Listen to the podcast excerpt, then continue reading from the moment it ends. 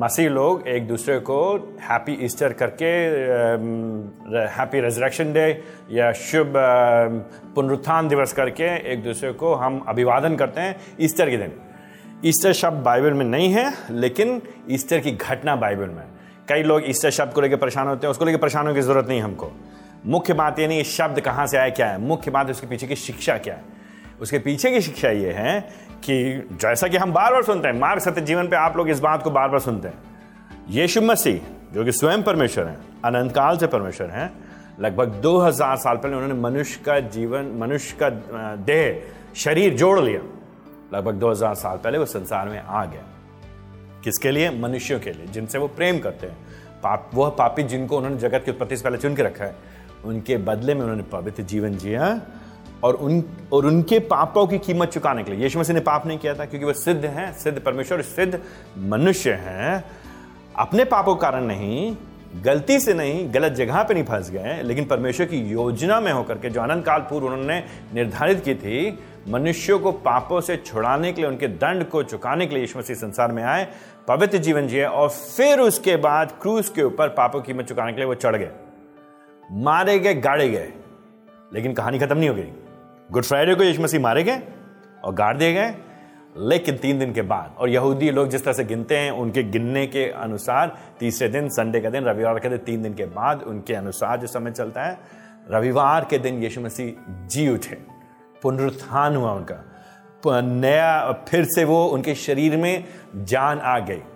और उस बात को, उस दिन को, उस घटना को, उस समय को स्मरण करते हुए क्रिश्चियंस लोग, मसीह लोग क्रिस्टीय लोग पिछले 2000 साल से हर संडे को मिलते हैं हम लोग। आराधना करने, दुनिया के कोने में कहीं भी होंगे, हम लोग हर संडे को मिलते हैं। तो एक महीने में हर संडे हमारे लिए ईस्टर है। एक एक महीने में, एक अर्थ में हमारे लिए हर संडे रेजरेक्शन डे है। हर संडे हमारे लिए पुनरुत्थान दिवस है।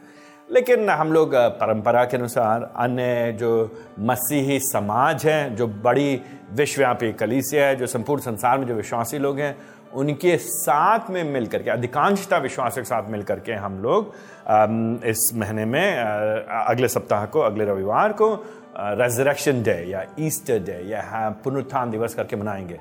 इस बात को स्मरण करने के लिए कि यीशु मसीह आए, मारे गए, मरे नहीं रहे, लेकिन तीसरे दिन जी उठे और ये मसीहत की शुरुआत का आधारभूत शिक्षा है। ये मिथ्या नहीं है, ये कथा नहीं है, ये कल्पना नहीं है, पता नहीं शायद हुआ तो नहीं होता।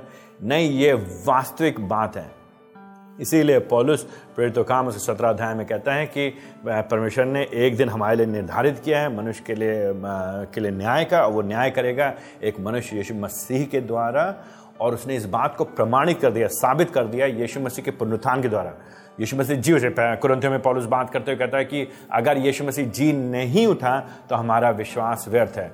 लेकिन ये ऐतिहासिक तथ्य है यह बात हम जानते हैं। जब आप नए नियम को पढ़ते हैं तो आप इस बात जानते हैं। और पिछले 2000 साल से मसीही कलीस कलीसिया इस बात को विश्वास करती है कि यीशु मसीह ना सिर्फ़ मारे गए और गाड़े गए, लेकिन तीसरे दिन जी उठे और ये हमारे विश्वास को पुख्ता करता है, एक आधार प्रदान करता है कि हम यीशु मसीह के साथ विश्वास में मारे गए, गाड़े गए और जिलाए गए। और अब हम इफिसी के अनुसार यीशु मसीह के साथ स्वर्ग में, उसके दाहिने हाथ में, परमेश्वर पिता के दाहिने हाथ में यीशु क्रीस के साथ विराजमान है। और एक दिन यीशु मसीह वापस आएँगे। जब वो वापस आएँगे तो जीवितों और मरेयों का, जितने लोग जो जीवित हैं और जितने लोग जो मर चुके हैं, उनका न्याय करेंगे। उन सबको नया शरीर दिया जाएगा और उनका न्याय होगा। यह है बाइबल की शिक्षा। पुनरुत्थान होगा ही होगा। हम, क्योंकि यीशु मसीह मरे और जी उठे, इसलिए सब लोग जो जीवित हैं या जो मर जाएँगे, उन सबको जिलाया जाएगा, नया देह दिया जाएगा। न्याय होगा, जो यीशु मसीह पे विश्वास करते हैं, वो यीशु मसीह के साथ अनंत काल तक उसके साथ राज्य करेंगे।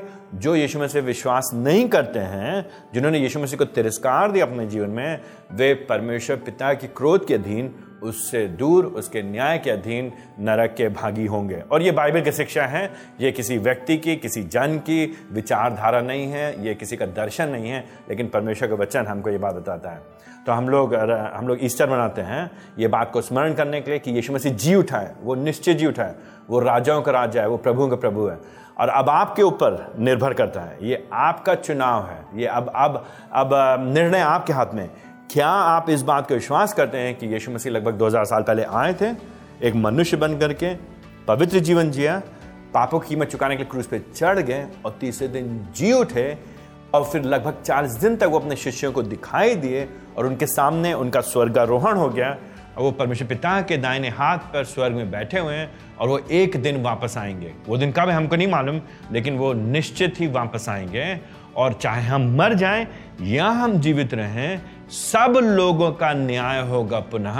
और ये यीशु मसीह के पुनरुत्थान के द्वारा साबित हुआ है। अब आपके हाथ में है, आप उसको स्वीकार करेंगे या आप उसका तिरस्कार करेंगे। हमारी प्रार्थना है, हमारी आशा है कि आप हमारे साथ मिल करके इस पुनरुत्थान दिवस पे इस बात को समझेंगे और वास्तव में यीशु मसीह के जी उठने के अर्थ को समझेंगे। आप सबको happy Easter, happy resurrection day और पुनरुत्थान दिवस की शुभकामनाएँ।